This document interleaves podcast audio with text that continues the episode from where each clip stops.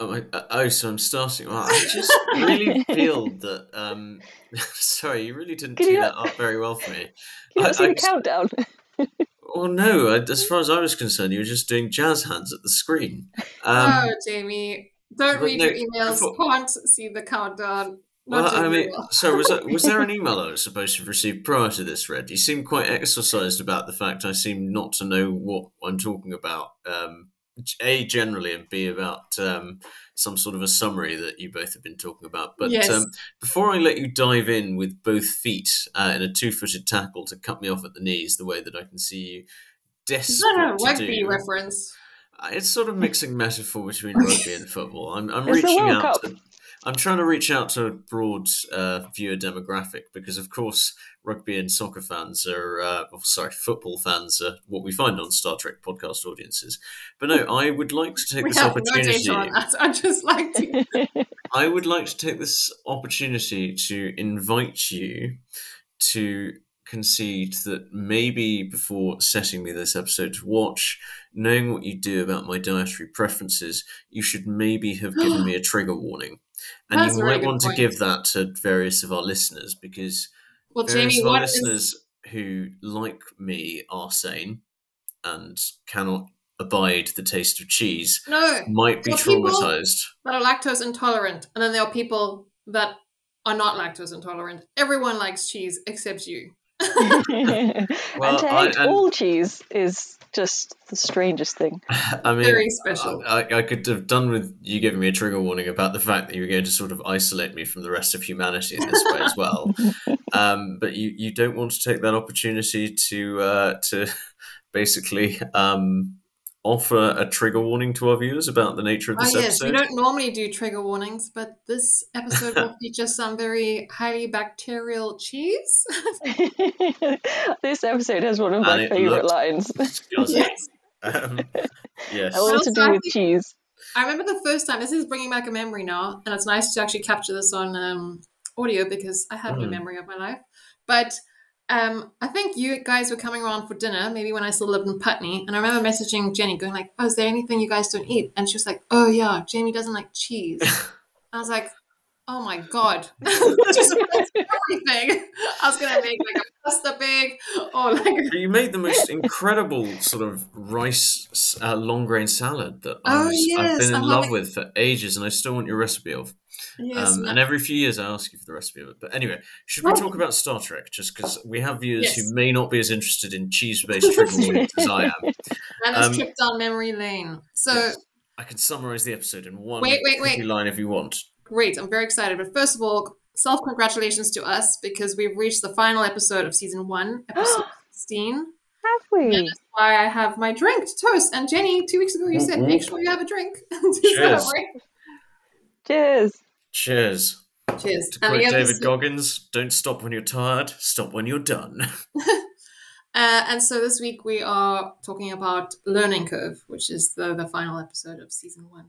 And before we dive into our 1-minute summary, I just have like one thing I have to share or say.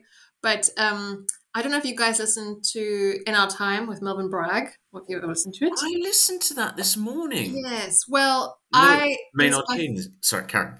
Far one of the longest podcasts that I've listened to. In fact, I remember getting my first smartphone secondhand, buying it from a guy at work, and the first thing I did was download the BBC Sounds app. I think it was like that version of it. The first thing I found was In Our Time, or one of the first things, apart from all the Paul Temples. That's a different story. But last week, In Our Time had its 1,000th episode, which I feel, as a big fan, I just wanted to acknowledge because we're on episode 16 and we've got a long way to go, guys. We'll be doing this in our 70s. Yeah, so I just wanted to, acknowledge that. But Jamie, over to you for your 1-minute summary of Learning Curve. Well, this is very much ad-libbed, but it felt as though it was Tuvok's attempt to be the drill sergeant from Full Metal Jacket met Ratatouille. I don't know either of those references. Jenny, can you confirm? Our viewers will. No idea. Our viewers will. So Full Metal Jacket is sort of the... Don't forget, this is a Star Trek podcast. And also, you're 25 seconds into your 1 minute summary. Oh, and you're taking up time. So, like, you know, to use the football reference, the referees stopped counting time. So Full Metal Jacket is basically the par excellence sort of soldier goes off, trains in the army under brutal drill sergeant, and then goes off to Vietnam war movie of the Vietnam War, of which many of its lines will, you know, doubtless go down in history and were inevitably used by various of my novice rowers and rowing coaches. But basically, it's very much a case of this brutal drill sergeant doing what Tuvok spends much of the episode doing to recruits and questioning himself while he does. But unlike this sergeant, Tuvok actually questions himself and his methods, whereas the sergeant is just endlessly brutal. And Ratatouille is just a food-based drama or cartoon, Disney cartoon, film, movie. Ratatouille is on my list, and I might watch it this winter. But thank you, Jamie. And then I'll be more up to date on references. We've got to use references to connect with our, you know, trying to work out probably millennial audience. Probably millennial. I am a millennial. Sorry, that is a reference that is completely unrelated. So, like the last episode of our podcast, we kind of going to go through it slightly more structured and maybe more quicker or maybe longer. We never know. But just talk about the teaser and then the 5 acts. Quite a lot happens, I think, in the last 2 acts. But in the teaser, we start, and Captain Janeway is enjoying a holonovel on the holodeck when it's interrupted by some, well, we'll find out later what's going on. But any comments about her holonovel or those little Henry and Beatrice Burley that were her captain? Yes, Jenny. I have a comment. Actually, I have 2 comments. One's on the teaser. I think that little boy is fantastic. I think he's so such a good actor. And he looks about 3. He's so tiny. But his very over-entitled posh English lord at age 5 is just brilliant. Yeah. Like, he's ingenious. But also, my second comment was, are we going to do the... what did everyone think of it? Did you like it, General? Oh, yes, sorry. Yeah. Yes. Sorry, Jenny. Take us back. Yes. So before we dive in, what did everyone think about it? Jenny, begin. Oh no, I have to start. Okay. Yes, that's your section. I liked it. I did find it quite sort of eclectic episode. It had lots of little tidbits sort of going on. You've got this sort of random thing at the start with Janeway in the holonovel in some gothic mansion, and then the hilarious cheese and the scientific sort of working out what's going on with the cheese and what the cheese has done to the infamous neural gel packs. Was it real? Did the cheese look steadily guiltier as the episode went on? Oh, the cheese just looked disgusting. I mean, as a cheese lover as well. But also, what is with Chakotay? I mean... Yeah. Yeah, I mean, I guess we'll wait till we get there. But I enjoyed it, though. I also enjoyed the whole, I don't know if we're doing the themes yet, but the sort of learning curve. Yeah. Part. But should we do that later, Red? That's at the end. Yeah. Okay, keep me on track. Once we watch the whole episode. I mean, once we discuss the whole episode. Okay. But yes, Jamie, what was your initial reaction? Oh, I loved every second of it, actually. I preferred it to Jottrell, actually. To me, it was a very Star Trek episode. Interesting. It touched on deep themes, but with warmth, and it had moments of self-aware comedy with a certain wry twinkle in its eye about the fact that basically... the 2 concurrent plot arcs were, one, a bunch of Maquis are basically giving Tuvok lip and put through the Star Trek equivalent of Full Metal Jacket training montage. And 2, once again, Neelix wins the award for most competent professional aboard the Star Trek vessel or Starfleet vessel by bringing on a cheese that threatens to destroy its entire power system arc as well. It sounded like you said competent there. Did you mean incompetent? I said least competent. Oh, I said most competent, but I said it sarcastically. Oh, okay. And, you know, it's better when I tell you that I'm using sarcasm because, you know, that makes it more funny. Like, just like explaining the joke makes things funnier. Sorry. I just knew you would want to make sure you were either I heard the right word or you said the right word. Well, oddly, Neelix's incompetence doesn't, you know, make me hate him as much this episode because, like him, I too have been deceived by a cunning and evil cheese on many an occasion. And so actually I feel empathy with him and I feel that maybe this is a bond from and through which Neelix and my relationship can grow, hopefully warmer. Very good. Instead of just bigger. I would hate it to grow bigger and colder because, you know, that would be bad. That would be bad and bad for our podcast, I think. Oh, there's some background noise there. Oh, sorry. Is that... firing papers or something during this call thing. Yes, that's happening. I don't think that's me. Oh, I don't know. It looked like you were moving your hand around. So I thought it was you, but then it stopped when you... I mean, it didn't stop when you stopped moving. It can be Jenny's headphones do every time they touch something, they do make a bit of noise. Yeah, maybe it's me. Yeah, sorry to listeners. This is editing free, so you will hear this. Wardrobe malfunction. I enjoy almost every episode of Star Trek Voyager. But one thing you commented on a previous episode when they also started with the holodeck is that like I realize how often they never go back to the holodeck. That like element of the story. I mean, obviously, sometimes the holodeck and the worlds there form a huge part. But I was like, oh, they did that again, where they don't really turn to Janeway's holonovel. But yes, I think it was fun to see Tuvok maybe out of his comfort zone and really questioning his ability as some, you know, all his experience, years of training, years of doing it, and there's a moment where he seems very sincere. But we'll get there. We will, although I really love how he questions himself. Yes, we will, I'm sure, discuss that in detail. We really kind of we've done the first half of the teaser. The first half is like in the holonovel where Janeway meets those very cute, precocious children, slightly creepy as well. I also thought that the little Henry Burley, he reminded me of like a mini Tom Paris. I don't know if that was just me. Anything it reminds to say my sister of me.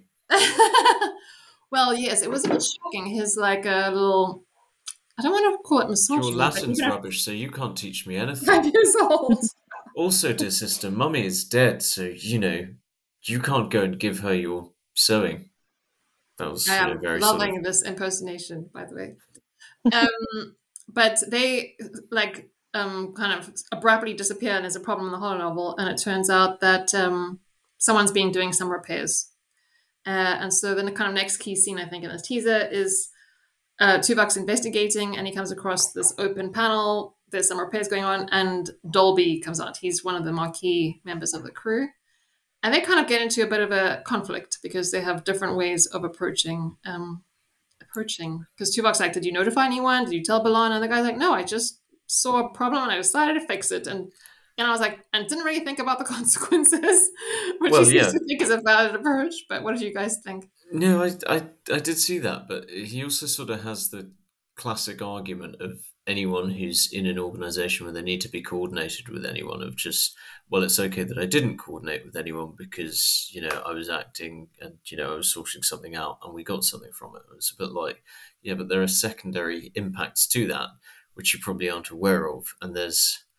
obviously a question of clashing, I'm not going to say professional cultures because that makes me sound like my day job, but there's a question of clashing ship cultures and how those interact and blend because you have the very sort of holistically focused Starfleet protocols aimed at ensuring that systems and crewmates interact for the good of the whole and get the best outcome because everything's acting in that way against the Maquis approach of you see a problem, you fix it and getting the most from the whole by everyone acting proactively and agilely in a way not dissimilar to one known as submarine thinking, as a sort of lean way of approaching problems. So it's very interesting from that perspective professionally. Sorry, yes, well, I think in Act 1, I actually made notes, and one of my notes is this is the change management section. So I'm expecting a lot of input from you, Jamie. And no one wants change management input from me about this sort of a thing. I'm ruining the magic. I'm ruining the magic, Red.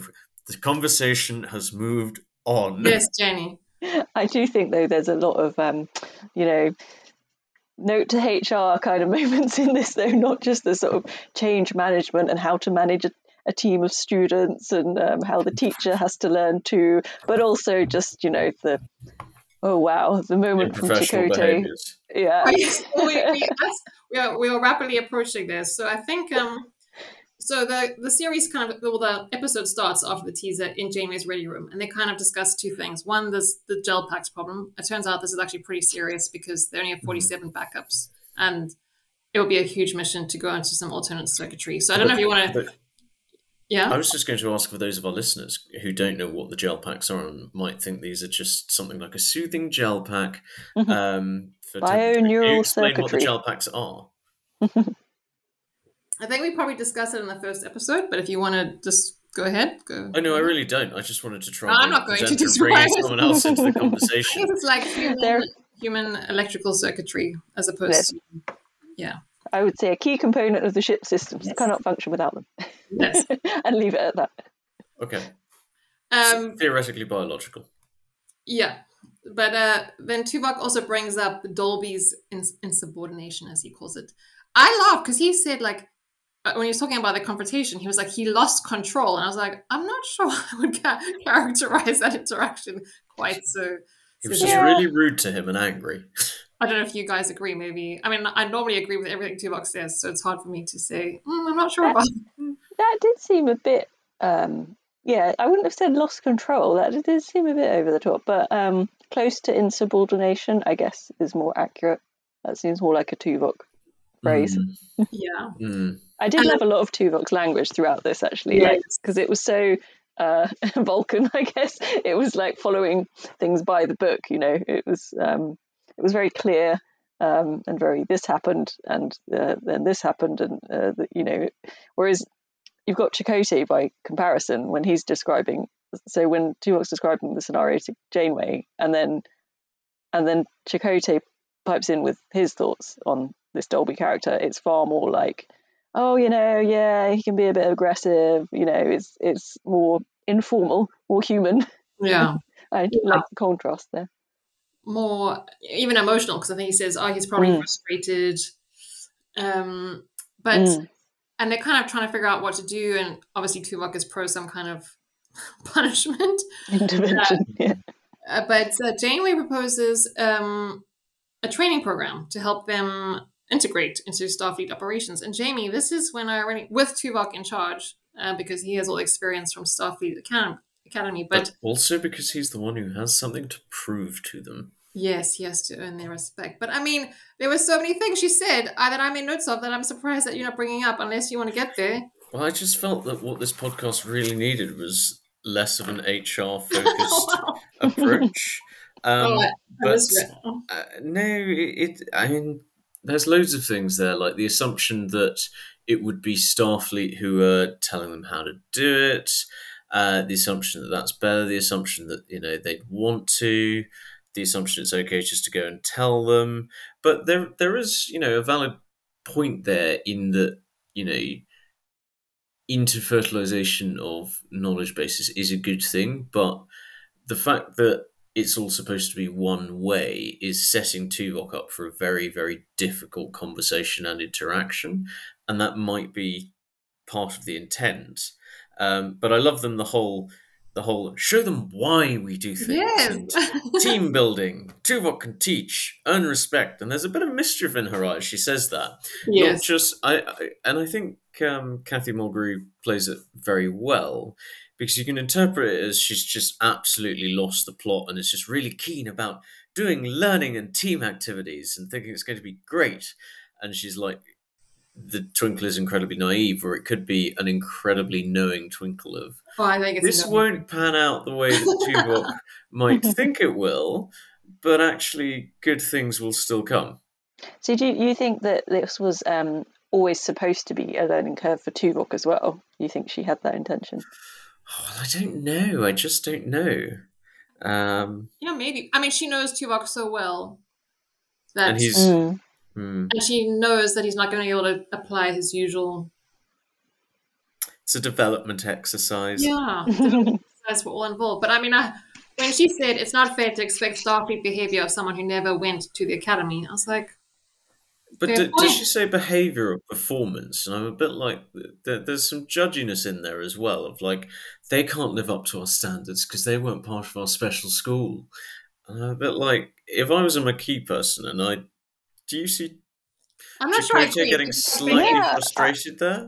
No, I took it entirely as red ticket. It was defending them. Yeah. It's saying, this is unfair of us to put our requirements on them.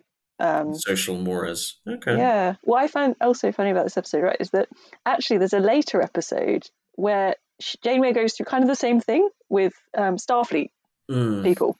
Because it all boils down to, I think, that in there's some line in this episode where they say that on a normal ship that there would always be a few people who don't make it through like their first year at the academy, or they don't make it through their first starship mission, and then they'd go on to other professions. But of course that isn't possible in their scenario, so they have the same problem with but this time with actually Starfleet cadets rather than Maquis.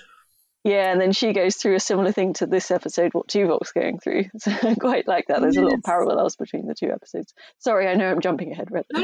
I mean, you can jump ahead to any episode. But yes, Jamie, we can't spend too long on this because we haven't got very far, but I really thought there was some very classic change management phrases, which was like, need to bring them back up to speed, show them the why, make them feel integrated and feel part of the team. I was like, well, once again, I'm learning business skills from Star Trek. Captain Janeway. Skills? Some people call it skills. Could also be gold. Cutting. Something.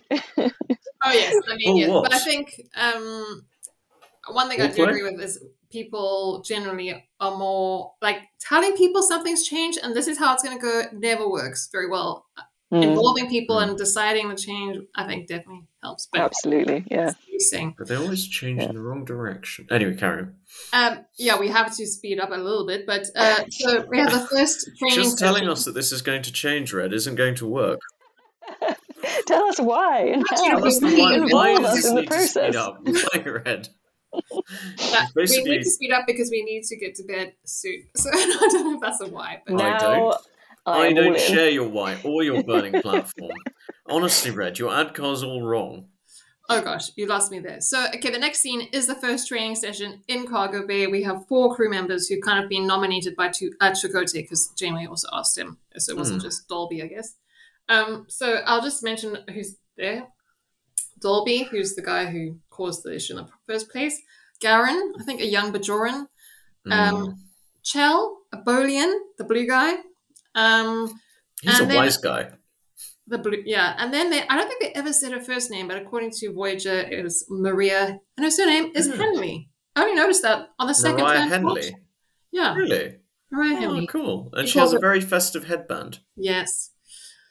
But it doesn't go very well. Do you want to discuss what happens?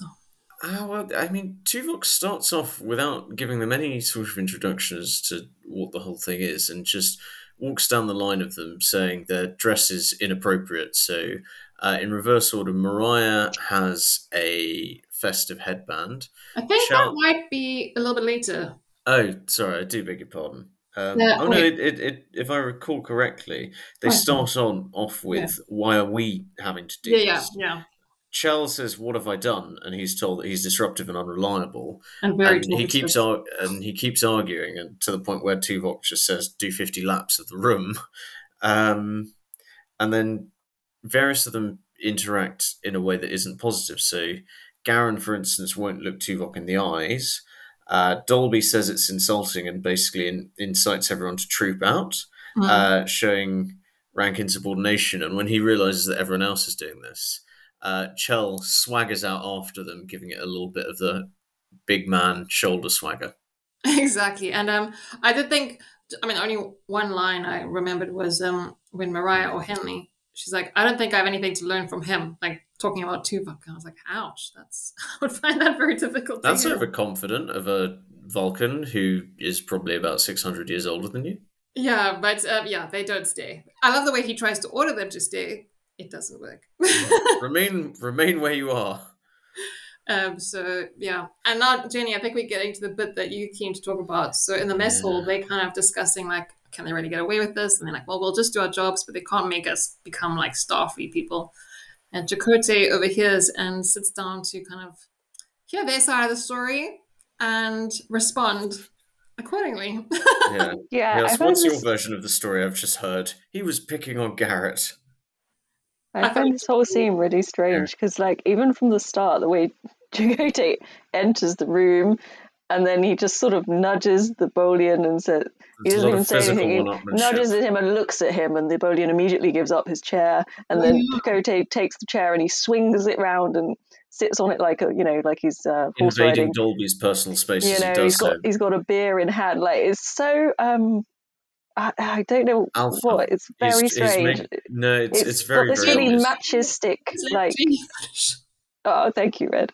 It's got this really like machismo, if that's the word, and like. Sort of bravado, and it's quite sort of intimidating but aggressive kind of, and so already you're thinking what on earth is going. It's a bit like he's had a character transplant. And then of course it ends up after they've given their explanation and him saying, right, so it sounds like you want to do it the Maquis way, and that, okay, we'll do it the Maquis way, and of course then he basically physically assaults him and lifts him up, punches him, threatens him, almost strangles him. And I just find this such, the first time I watched this, I actually thought there was going to be some kind of storyline whereby the problem with the gel packs was something that actually infected the personalities of the crew, caused mood changes, because they had some kind of infection, and that there was something actually wrong with Chakotay. And no, apparently that was that's a part of his character. Although I do find that particularly weird, that scene, because I know he has got that sort of streak of I don't want to say violence, that's too strong, but rebellious, and he knows how to look after himself, that kind of thing. But I don't remember ever in the 7 seasons being so shocked at his behaviour as in that one. It does even now still seem very out of character to me. Yeah, I mean, I don't really have anything to add. I think you're 100% right, Jamie. What do you think? You can give us the male perspective. I have no insight into male machismo and, physical dominance and assertiveness and alphaing and all of that sort of stuff. But Jenny hits the nail on the head. He is quite aware when he enters the room that he's going to have to assert authority in the way that presumably he did when he was on a Maquis ship. So all of the posturing and the machistic sort of chest puffing and physical assertiveness is a prelude to the fact that he's going to need to assert himself physically, and he's showing who is the alpha under a certain code of what alpha means in that environment. But I do sort of like the timing, because he goes, so you want to, what you're saying is you want to do things the Maquis way. Yeah, smack. He just punches Dalby out and says, right. I think it was a left-handed punch. I was like, that was the main thing I noticed, because it looked a bit... Oh, is he left-handed, do you think? That's us. Or was that just like for the camera angle? Yeah, maybe just for the camera angle, but I was like, oh. Yeah. I mean, I get the point he's trying to make. Yeah. I do agree. Obviously, like, if you're going to descend to, everyone just does it the way they want, and like that, there's a reason why they have rules, and it's, so that everyone can work collectively together and I slightly disagree there, because I don't think he's doing it because sorry, I just had something wrong. I don't think he's doing it to demonstrate the difference between rules and lawlessness, but I think he is offering them a choice between two different sets of governing codes. Because obviously the Starfleet one under which they're protesting against is the very one that protects them from the Maquis code that he demonstrates effectively when he hits Dalby. And he gives them effectively, although they probably don't realise it at the time, a choice between the Maquis code and the Starfleet code. And by just avoiding the confrontation with him, they opt for the Starfleet code. If that makes sense. Well, they do opt for the Starfleet code, and I guess that's a good point to move on. But I do think, I mean, like Jenny said, even just from the minute he takes that guy's chair, it's like, wait, what's happening? Because he's like slotted into his like Starfleet. I mean, he did go to the academy, right? But he then, he's kind of not that. But he has this like gentle demeanor. He's like so respectful of everyone, and then suddenly he's like punching people. He's like, what's going on? But the only thing I can think of is, well, the thing that something reminded me was if I think about how the Klingon ships are run, they are like run purely by like just fire. So I'm like, I guess maybe the Maquis ship was somewhere between Starfleet and Klingon ships. What's the name of that? Jamie, we've lost your video. I know, I'm just moving to get a charger. I do beg your pardon. Oh, okay. Production values through the roof here. It's a tightly run ship. You also can hear all the moving as well. So there's lots of background noise. Do you know, Red, you remind me when you say that about the Klingon ships, about there's an episode in one of the others, I guess, First Generation or something, where Worf, the Klingon. Yes. Is it Worf? Yes, maybe. I think this is his character. There's some kind of like, and please forgive me, this is completely wrong season and wrong character, but he does an exchange, like, and the Klingons give one of their crew members to a Starfleet ship and vice versa. Do you remember that? And so it's that kind of thing, whether I think it's Worf who goes on the... Is it Worf? Oh, yes, I think so. This is ringing a bell. Yeah, but you know what? I think it's not Worf, because Worf would have known already what the culture is on a Klingon ship, understandably. It's one of the other ones. He has like a son as well who has to go on. Anyway, we're getting a bit derailed. Anyway, let's move on. So basically, as you said, Jamie, they're convinced to go under the Starfleet kind of conditions for now. And so in Act 2, it starts and they have turned up for their first proper training. This is where Tuvok does conduct some uniform inspections. I did love the way when he gets to Chell and finds the gold chain hidden under his like top, with the way he says, "What is this?" I mean, I can't do a Tuvok impersonation, but his delivery is so good. And yeah, I don't know if we want to spend a lot of time on their uniform misdemeanors, but basically they're told to report back in 1900 hours for their kind of first assignment or first kind of intense training session. The next thing we see when engineering and Dalby is talking to Torres, and he's like, "Oh, I'm not really sure I want to do this training." And what did you think about her response to him? I loved it because she's both stating an obvious truth that part of their rebellion is due to insecurity as opposed to actual outrage, but she's also using that as what feels like a nod back to the Maquis code of accepting all challenges, of using that to challenge them to pass the training. Yeah, I kind of actually forgot that she was former Maquis until we just got to this point. But yeah, she's. That's why Dalby's whinging to her. Yeah, no, exactly. It makes more sense. But she's like, "Well, you're just whinging because you're afraid you can't do it." Very Klingon as well. We like that. Jenny, anything to add? No, I enjoy the B'Elanna moments in this. I think. I'll have things to add to some of her other scenes later. Yeah, but I just love the fact that in the very next scene, she's the one who thinks to take a mechanical piece of equipment to the doctor and ask him to scan it. And the doctor is trying to improve his sensitivity by not talking about scanning the gel pack in front of the gel pack. That was very funny. I mean, she has this genius brainwave to take the gel pack to the doctor because it has biological components, like we discussed earlier. And yes, she asked something about the condition, and then I actually wrote down his line, but it was very funny. He's like, "To discuss the patient's condition in front of the patient would be a serious breach of professional etiquette." And then he's like, "Don't worry, my little friend," which I mean, I love that. So ridiculous coming out of the doctor. Well, he might actually feel a kinship for it because it's one of the few mechanical or not, how shall I put this, organically alive things that is mechanical with whom he might feel a sense of kinship as, he too is a piece of equipment. I didn't consider that. That might be true. But it's mostly funny to take the piss out of Jetpack, I think. Yeah. But he figures out that there's an infection. Right? And any medical knowledge to add here? I think the only thing I also noted down was that the crew's not in danger of getting an infection, but they don't really know. Yeah, it's an interesting one. I won't spoil it, but it's one of these ones that's a bit of a medical detective. Medical detective episode again. So at first, in this scene, they think, oh, the patient is sick, the Gelpack has been infected with the bacteria. And they double check that it obviously can't transfer to humans. So everyone, not humans, just, crew members. So everyone else is safe, but they have to, put in standard sort of protocols for like isolating the infected Gelpacks. And they think that will solve it. But, there's more to it as we later find out. Yes.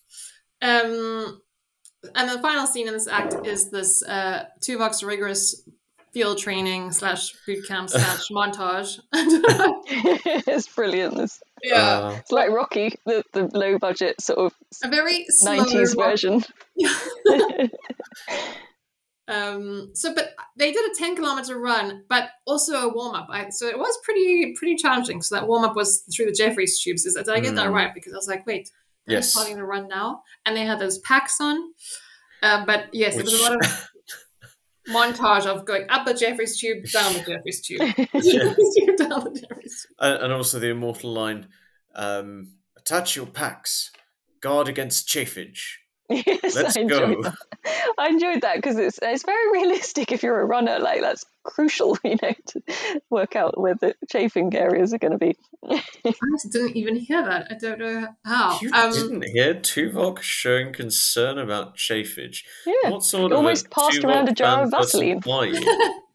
How do you know he didn't? I resent those slurs on Tuvok's athletic preparation. But yes, they get. I mean, it looks like a very challenging. Well, for me, watching on my couch, it looked pretty challenging, and it reminded me a bit of rowing training. And they kind of complete, some of them have completed when Tuvok reveals that he increased the gravity by 10%, which I thought was pretty unfair. It's hilarious. But he says, "You never know what to expect, or you must be prepared." And then you kind of sends two of them to complete because they've been lapped, I think. And then tells them they're going to do it all again tomorrow and they better be better. So I was like, oh gosh. I will expect improvements in your performance level. Yes, exactly. He obviously hasn't learned about, the value of proper recovery. No. Maybe Tuvok's don't get DOMs because I feel like he's a species red. He's a Vulcan. That's true. They probably don't get DOMs. Okay, we're getting to Act 3. Very good. In the transporter room, it's just a very minor scene, but I had to comment on it. What is Chell doing? Jamie, you're laughing. Do you want to explain? Or Jenny? No, I don't. I mean, I can, but I don't remember any of the technical terms. But all I can say is the equivalent of being told to scrub the toilet with the toothbrush. Yes, a process that's calculated by Tuvok's estimate to take 23.6 hours. To complete degaussing the teleporter array. Yes, as you said. I mean, I also didn't write down all the technical details, but he's got to clean he's busy cleaning the transporter pads. Yeah, but with what? So some kind of there's an alternative process that would take 5 minutes, and he's got to take over a human day to do it. But he's quite good-natured, this Bolian. But I also did love the way he said Mr. Tuvok. There was something about the way he delivered him. His line, which was very, very good, very funny. But yeah, so the next thing, we kind of have a major scene because the next scene we're on the holodeck and Voyager, Tuvok has prepared this like war games exercise or simulation where he hands over to this crew, this ragtag bunch and says, you need to get through this. And, anything can happen and, you have to make decisions to deal with it, I guess. I have a question. Yeah. Who did you guys work out what they had done wrong before Tuvok told them? And I thought they were doing pretty well, to be honest. I was like, oh, they all sound like they know what they're talking about. They can read the things on their things. I mean, that's not a very good explanation. And the Bolian Chell, when he was like, you know, when there was like that Ferengi ship that was sending a distress call, he's like, they might be faking it. I'm like, these guys are good. I feel they were doing everything perfectly by the book. But I do think at the point where one of them was said something like, I think they knew that they basically weren't going to survive. They were like, let's just hurt them as much as we want. At least we'll go down guns blazing. Let's go down fighting. And I said, that probably isn't very Starfleet. Yes. No, that is very true. Very good. Again, something that passed me by. So they basically all end up dead because two Romulan warbirds decloak on bow side or whatever. And they're outgunned, I guess. I was making notes, so feel free to correct me.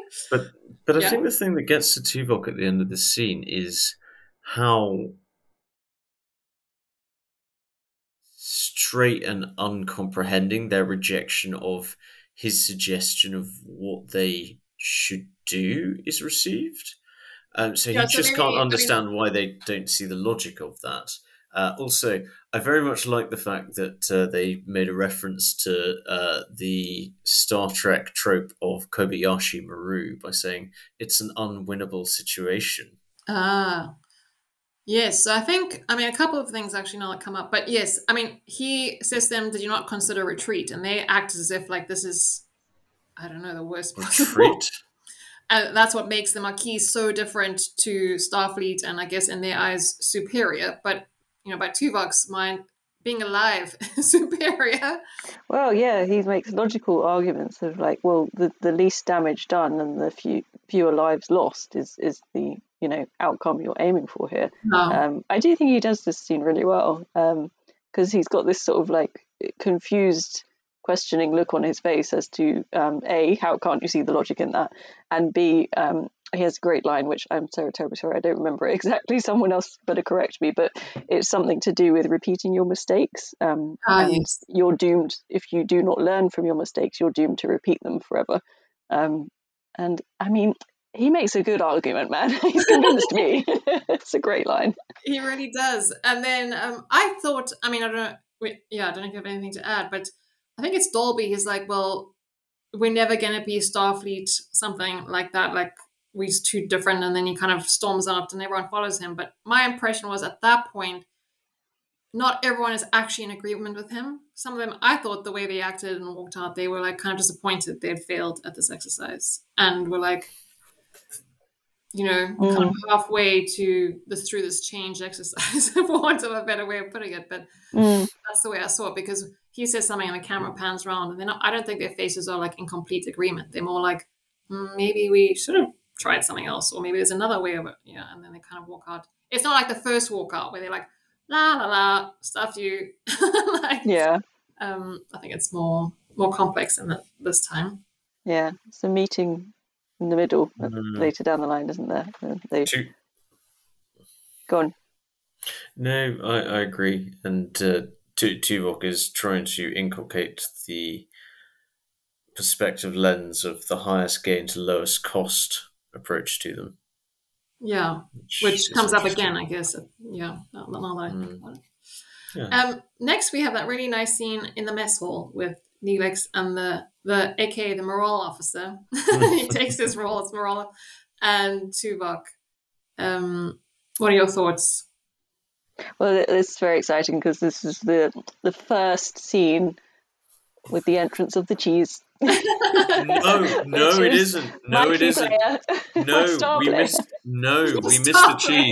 the cheese. We missed the fact that actually mentions cheese to Harry Kim in the transporter array earlier.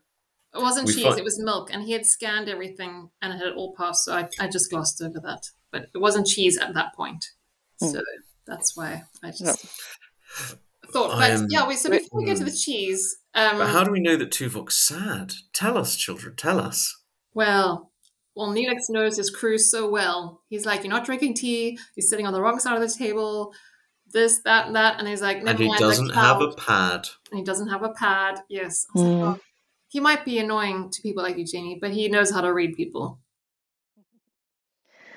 I love this scene as well. Tuvok's obviously he opens up a bit to Neelix, and he's trying to work out how to reach his, you know, cadets, reach his students, and I just love his pondering on it, and it's almost like a but I'm doing everything right. I've done 20 years. I've never failed at the academy, and I've followed a meticulous, strict program, and I've set clear boundaries, and I've done all the correct things. And it's just, and I so empathize. I just, you know, that's just what life is like, isn't it? You expect things to be like logical and humans to behave in a way that makes sense, and of course no one really does.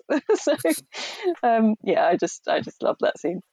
Yeah, I just love, I think, the line where he says, I'm not sure of the problem. I've taught thousands of cadets and I've never once wavered from protocol. And you sort of think you're teaching a group for whom wavering from protocol and rules and restrictions is everything. Maybe that's the thing. Wow. And as Red points out quite adroitly, Neelix, for all that I have found him aggravating, does put his finger on the problem and demonstrates it to Tuvok, showing him some delightful keeler flowers, some of which have a stem which is beautifully flexible and can be bent lots, and others which are rigid and unflexible and snap when there's the slightest change in their situation. And Tuvok says he understands, and that Neelix is saying that the cadets are rigid and inflexible. And Tuvok and Neelix has to gently tell him, no, Tuvok, it's you who's rigid and inflexible. You need to get to know them. Try some Brill cheese from Split. Yes, so I just have to say, sorry, I forget to raise my own hand. I just realised. I don't raise anyone else's. Well, yes. Oh, yes, as you were delivering those lines, Jamie, I think you should volunteer for some, I don't know what it's called, doorstop? Because I went to call today, you know, where you can like sign up to be a part of a program that does reading with kids. You should definitely do it. You would have a talent for reading out loud, the way you deliver those lines. Anyway, very big tangent. And then, yes, I think, there was that very funny scene as you just described. And then I think Neelix also says something like, you need to find out what they like inside. And Tuvok's like, I'm not sure I have the ability to find out what they are like inside. It seems very awful that he can do that. And then, yes, there's some cheese, like discussion of cheese, and Tuvok has this brainwave as they're discussing the Brill cheese. Mm. As he looks up to the ventilation system from the cheese, I guess. Mm. But yeah, I think Neelix does a good job there of getting Tuvok to reconsider a few things. Mm. Yeah. I've got to say, at that time, I fully agreed with Tuvok in not really believing in his ability to get them to open up. And I was quite surprised at his hilarious attempts to do it later on with Dalby, that they did actually result in some level of opening up. Just goes to show. Just got to try, haven't you, with people? Before we sort of skip ahead to that, though, we're glossing over some key development that happens in this scene. Yes. In the mess hall, which, Red, I think you should take us through. Oh, I'm not sure. I think, well, the next act is Act 4, and Janeway's getting Torres to investigate Neelix's kitchen.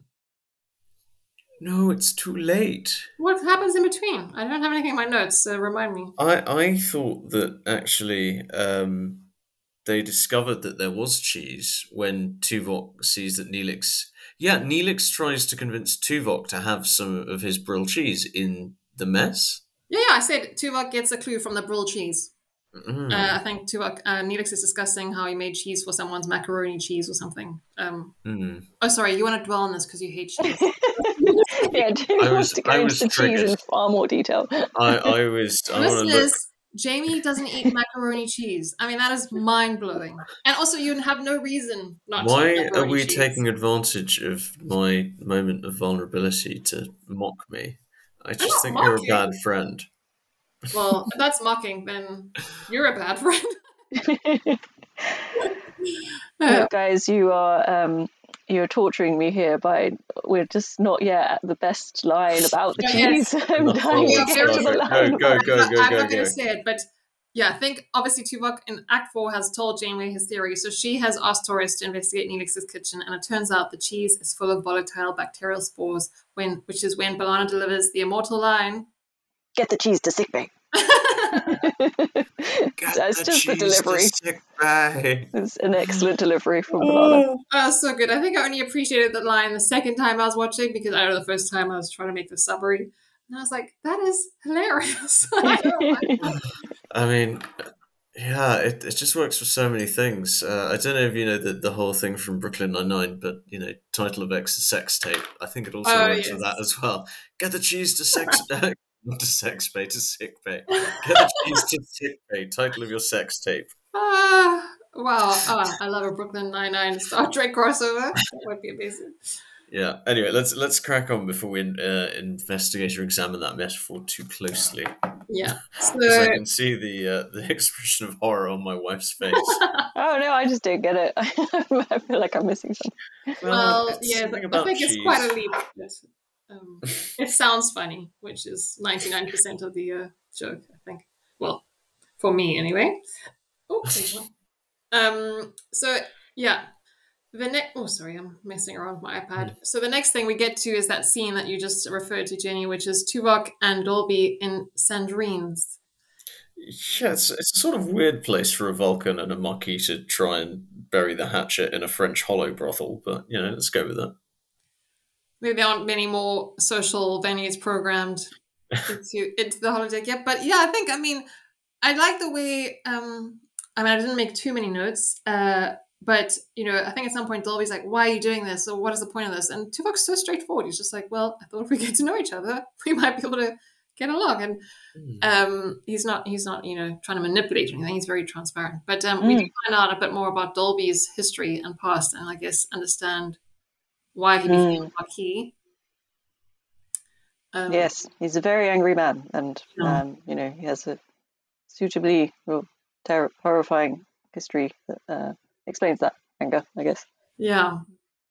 Cool. And so shall I go into it, Red?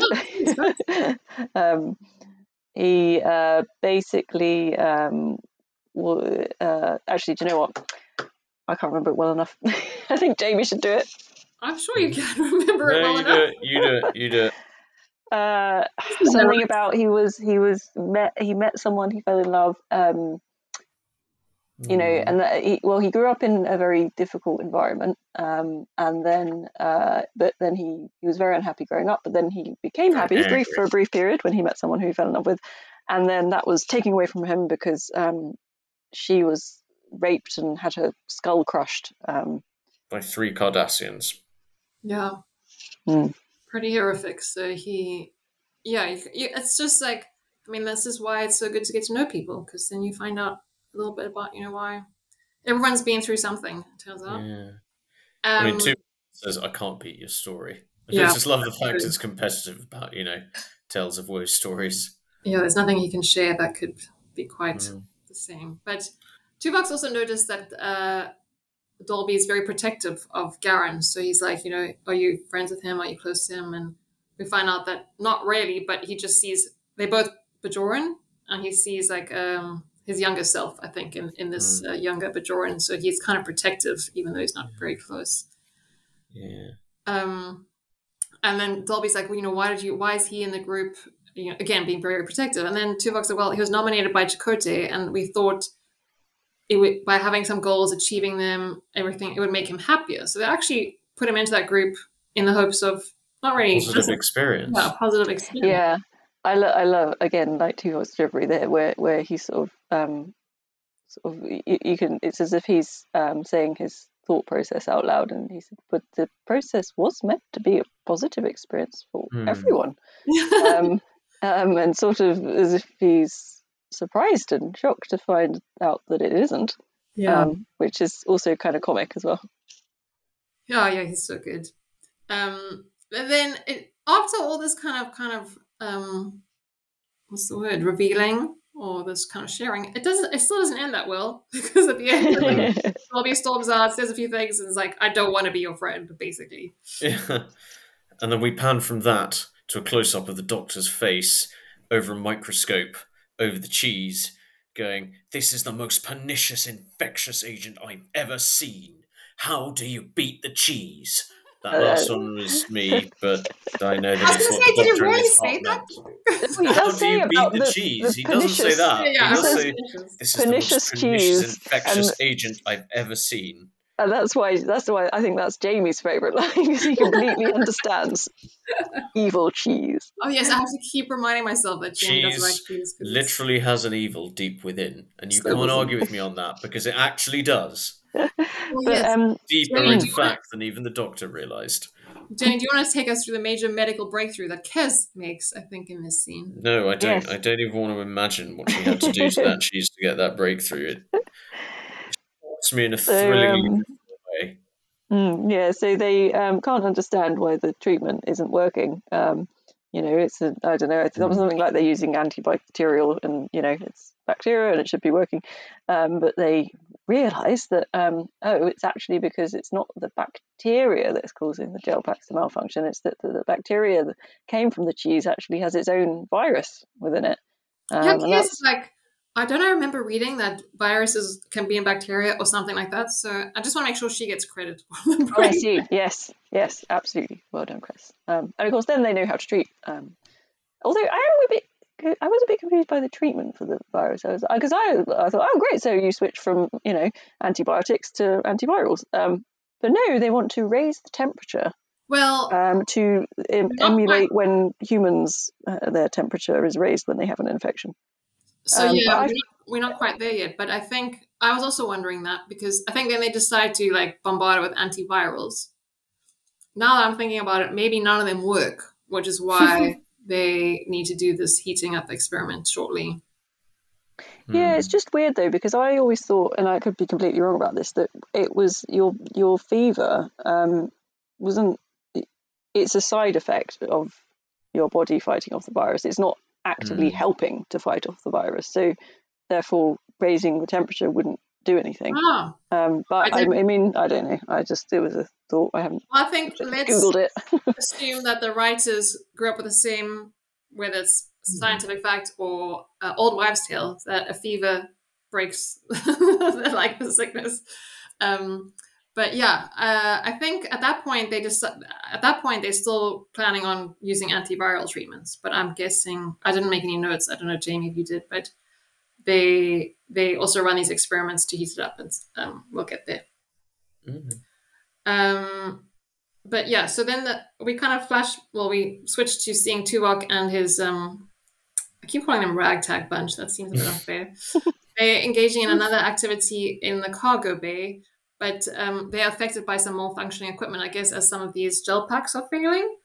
And so Tuvok's like, okay, everyone back to your duty stations. Obviously, there's something important we need to take care of. But they are trapped in the cargo bay. They can't open the doors. And on the bridge, Kim is reporting that the packs are starting to fail sequentially, which is very bad news. And they're losing systems faster than they can compensate with the backups. Basically, every main system on the grid is down. So I guess that explains why they couldn't open the door. And then it explains why we see Tuvok and the team again, and they're trying to, I never know, communicate with the bridge, and they can't. Their communication is also down. So now they're trapped in the cargo bay, which doesn't seem too threatening at this point. Yeah. But a bit annoying. Oh, sorry, that's my iPad. And so this takes us into the final act, Act 5. Unless there's anything you wanted to add. But yes, on the bridge now, Kim reports that life support is failing. So again, maybe they're also running out of time to test all these antivirals. I don't know, Jenny, I'm just making it up. The Doctor reports to the bridge, to Janeway, that heating the gel packs is similar to inducing a fever to fight off the infections, and has proven successful in his experiments. Then he wants to cover Torres's brilliant brainwave or brilliant engineering thinking here. I don't really understand the science of it, though. Well, I can read what I typed down. No, I'm reading it. I'm reading it. I'm not asking you to read what you typed down. Goodness me, no. But I just wouldn't. I just thought they were raising the plasma temperature. Is really explosive. Wouldn't that destroy the ship? Say that again, sorry, Jamie. Well, yeah, I thought the plasma was really explosive, energized substance that would destroy the ship. But apparently, you can throw it around the ship from the warp drive without killing everyone. So apparently that works. I think to very, very, very simply put it, they kind of turn the power of the warp core inwards as opposed to propelling them forwards. So yeah, that's the, okay. To heat up the ship, as heat will kill anything that's in one of the gel packs. Heat instead of speed. I mean, all energy is convertible, right, or something? Is that a thing? Back from high school physics. So the plan is to heat up the ship, but without regard to anyone who might be trapped in a cargo bay. Which takes us back to Tuvok and his Maquis trainees. And, they're kind of trying to take the temperature up more and more. So I think we get to 360 Kelvin. And at that point, just before that point, B'Elanna's like, I can go higher, but I might blow out some conduits. And Janeway's like, go for it. Did anyone Google what 360 Kelvin was in degrees Celsius? I did. I trusted you. Oh. 87 degrees. Wow. That's really hot, yeah. Maybe I need to check that out. That's really baking. That's like 13 degrees off boiling. Yeah, you'd be in real trouble. Because the first temperature I got was... Because 87 degrees, like boiling is 100, right? And we currently live at 18 degrees. The body temperature is 37. Room temperature is 18. Let me just double... Oh, so, but 0 is minus 273, but let me just... What? No, 0 Kelvin is like a totally different thing to the scale that we're using. Generally. No, I know it, but it's minus... Anyway, it is 86 degrees centigrade according to this conversion calculator on the internet, so which is what I used. So that was... I mean, I've been in Egypt on holiday once. It was in the 40s, but... People can live in like the 50s at 80. Wow, that seems very hot.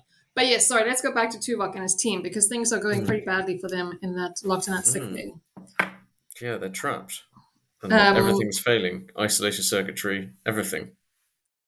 Yeah, so the conduit explodes where they are.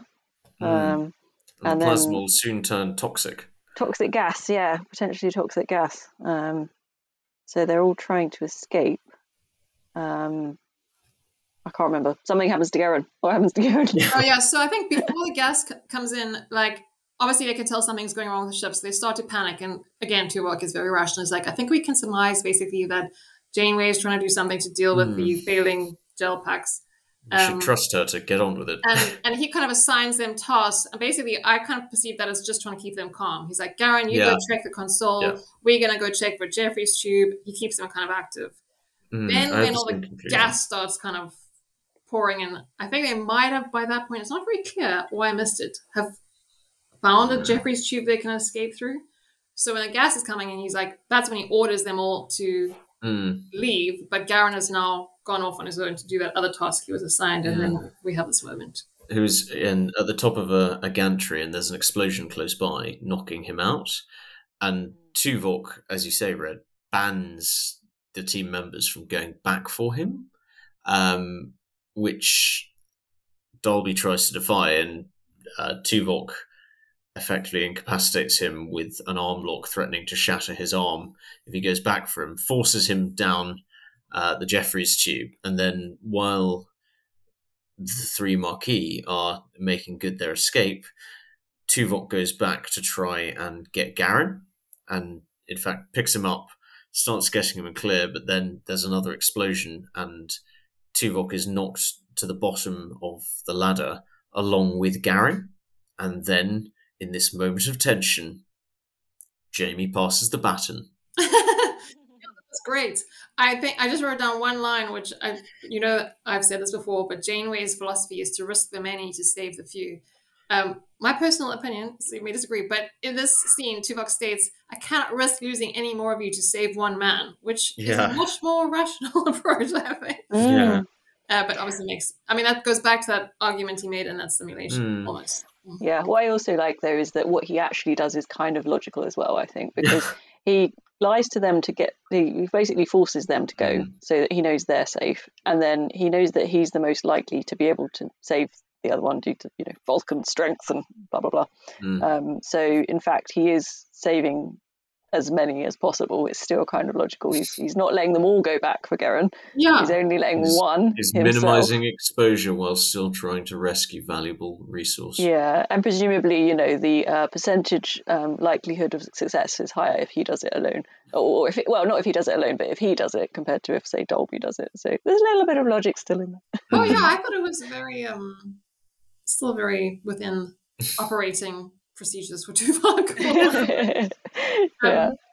Then we just have a kind of, so we see Tuvok have that kind of gasp for last breath. Then we find out from the doctor, because he's reporting from sickbay, that the healing has been a success, or the healing. Da-da-da. Maybe getting them their systems online. I just wrote, everyone looks very sweaty, even Kes. I mean, Kes especially looks like she's been stuck in a bath and then lifted out of it.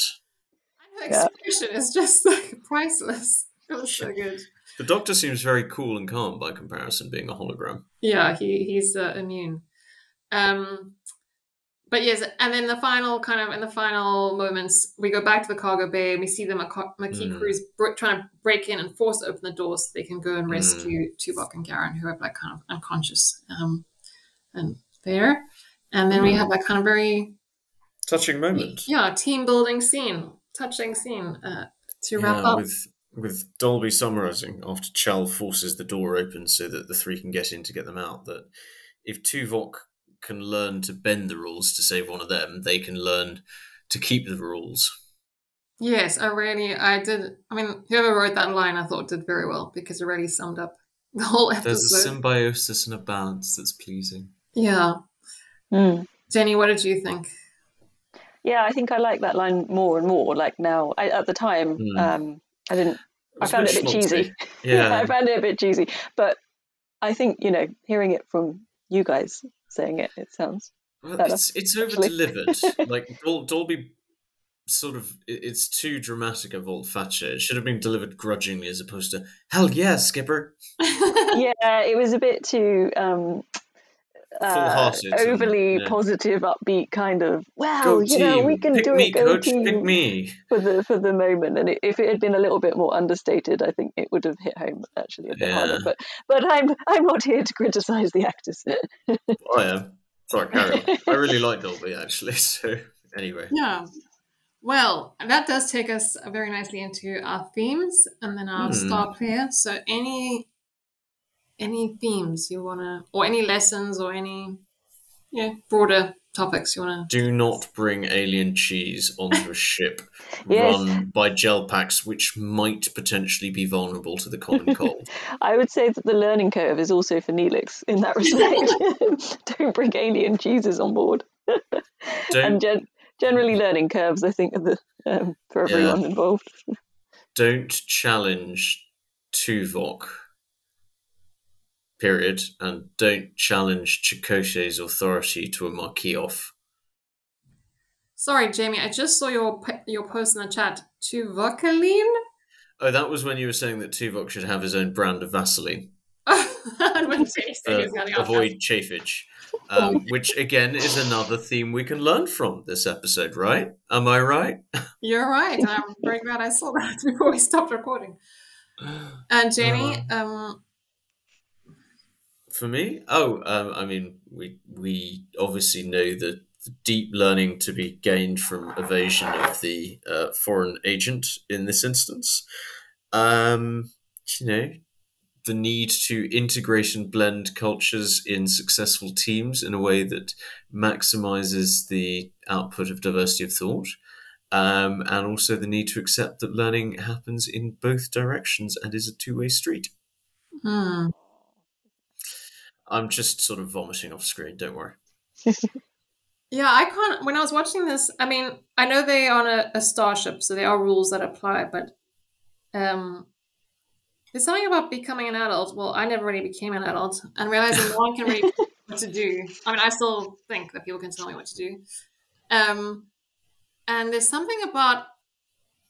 I don't know, there's something for me that ties into... I don't know, maybe this is a very dark theme, but I think since COVID, a lot of people have realized that, this is just my opinion, that they don't need to do what they're told to do. They can just ignore that. And I'm seeing that in a minor way. Like at work, where back in the day, people would happily volunteer to, like, I mean, maybe I'm going to get some, I don't know, very strong pushback if anyone resisting. But, you know, we go to recruitment events and people would happily volunteer. They during work hours, it's not a problem. Now to get people to go is like so difficult because, I mean, obviously I can't order them to go, whatever. And it's just like that, like, obligation or doing things out of obligation is kind of like really coming to an end. So I, yeah, I just, for me, it made me think about society at the moment and what's happening, in my opinion. Oh no, I do agree with you. We do need to find ways, and new ways especially, and stronger ways of acting cohesively and in groups without a lot of people just reducing or destroying the individuality and the individual choice that people are more aware of. I think people sort of realize there are no consequences for acting kind of averagely or badly. They're like, so unless they're motivated to act well intrinsically, there doesn't seem to be. I think I agree. Although I think it's a shame that there. I would hope that there wouldn't need to be this motivation coming from consequences, or even from an intrinsic, you know, need to be moral or do good. In fact, I think what I get what you're saying, Red, and yeah, I agree that seems to be increasingly common. But I think what's lacking is the understanding of how that actually helps the individual, because if you've got a community working together to do something and everyone's putting in their bit, how that is selfish in a way for all of those people involved, because it, in a good way, it will help the whole. I mean, I guess I'm sounding a bit like the Borg Collective right now. Community spirit. Yeah, I think it's good that, like, I mean, as I said, I do much less things out of obligation, like especially like social engagements and stuff. So I'm not running around, but I still feel obliged to do some things.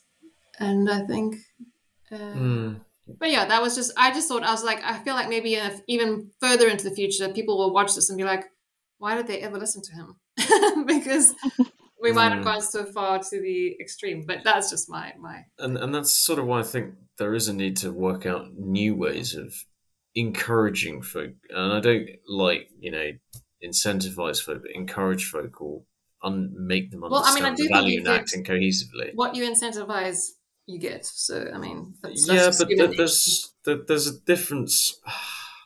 There's a difference between you doing something immoral because you're obliged to do it, and there's a difference between doing it for that and for doing it because you choose to do it.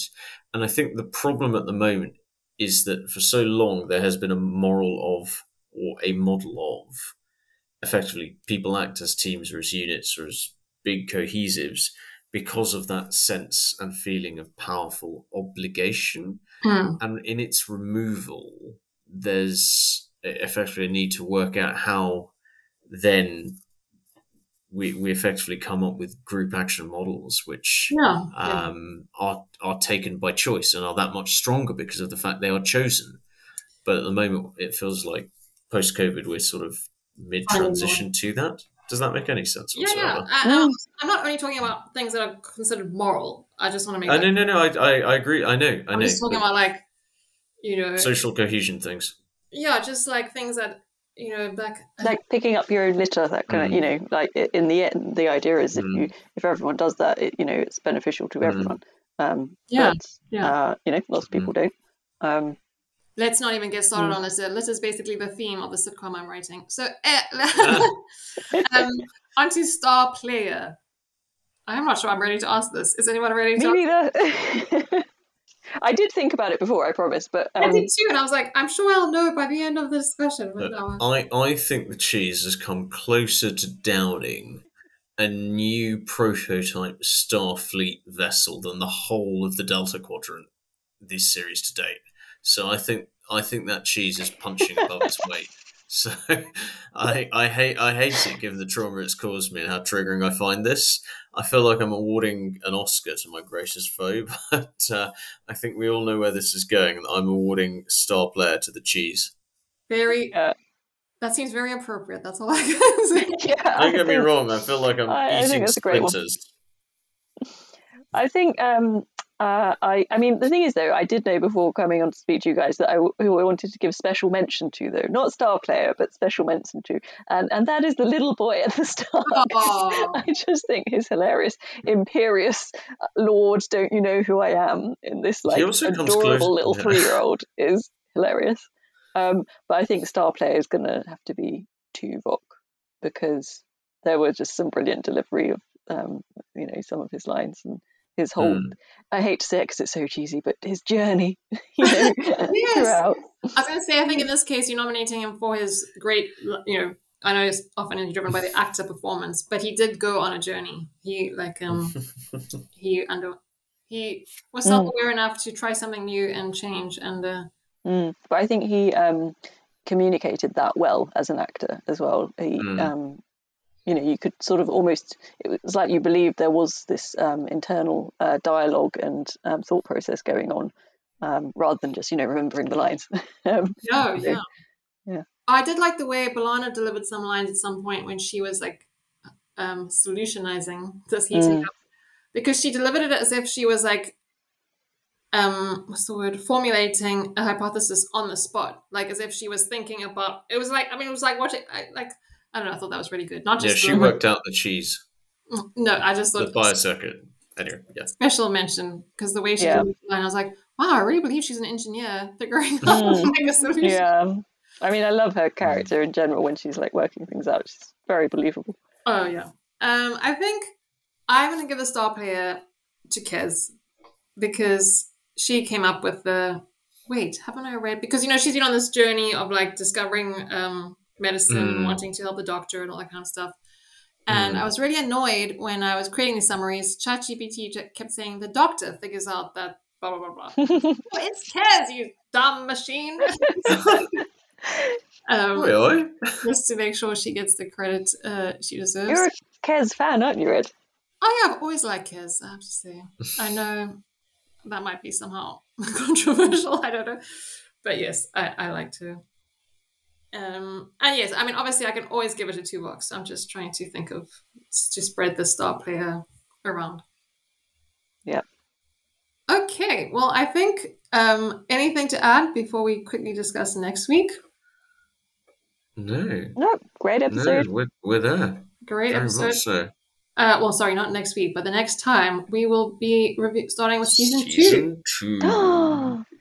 Episode 1, and I believe that's called The 37s, and oh yes, oh baby, I don't know how everyone feels about this episode, but this is when they land up on a planet where there are 8 frozen bodies from space, and one of them is Amelia Earhart. Oh yeah, I remember this. Amelia who? Yeah. Amelia Earhart? Gerhart? Okay. The woman, the female navigator pilot that disappeared? Am I getting that right? Obviously. Yes, I know, but why are you sounding surprised? I mean, I can understand why you're surprised that she's featuring a Star Trek episode. I am surprised that the first American female aviator would be found on a planet, yes, that isn't planet Earth. Well, I am surprised, Red. What are you surprised about? It ties in really well to some theories, I guess, about alien abduction, if I'm remembering correctly, but we will get to that. But yes, it's very funny, and I'm sure we're going to have some strong feelings about that episode. As we always do. Can you pre-warn me if I'm going to be triggered by it? There's no cheese. It's not the same thing, Red, and you well know it, but okay. Well, let's start. Rebuilding trust. Rebuilding trust. And on that note, thank you. Bye. A bientôt.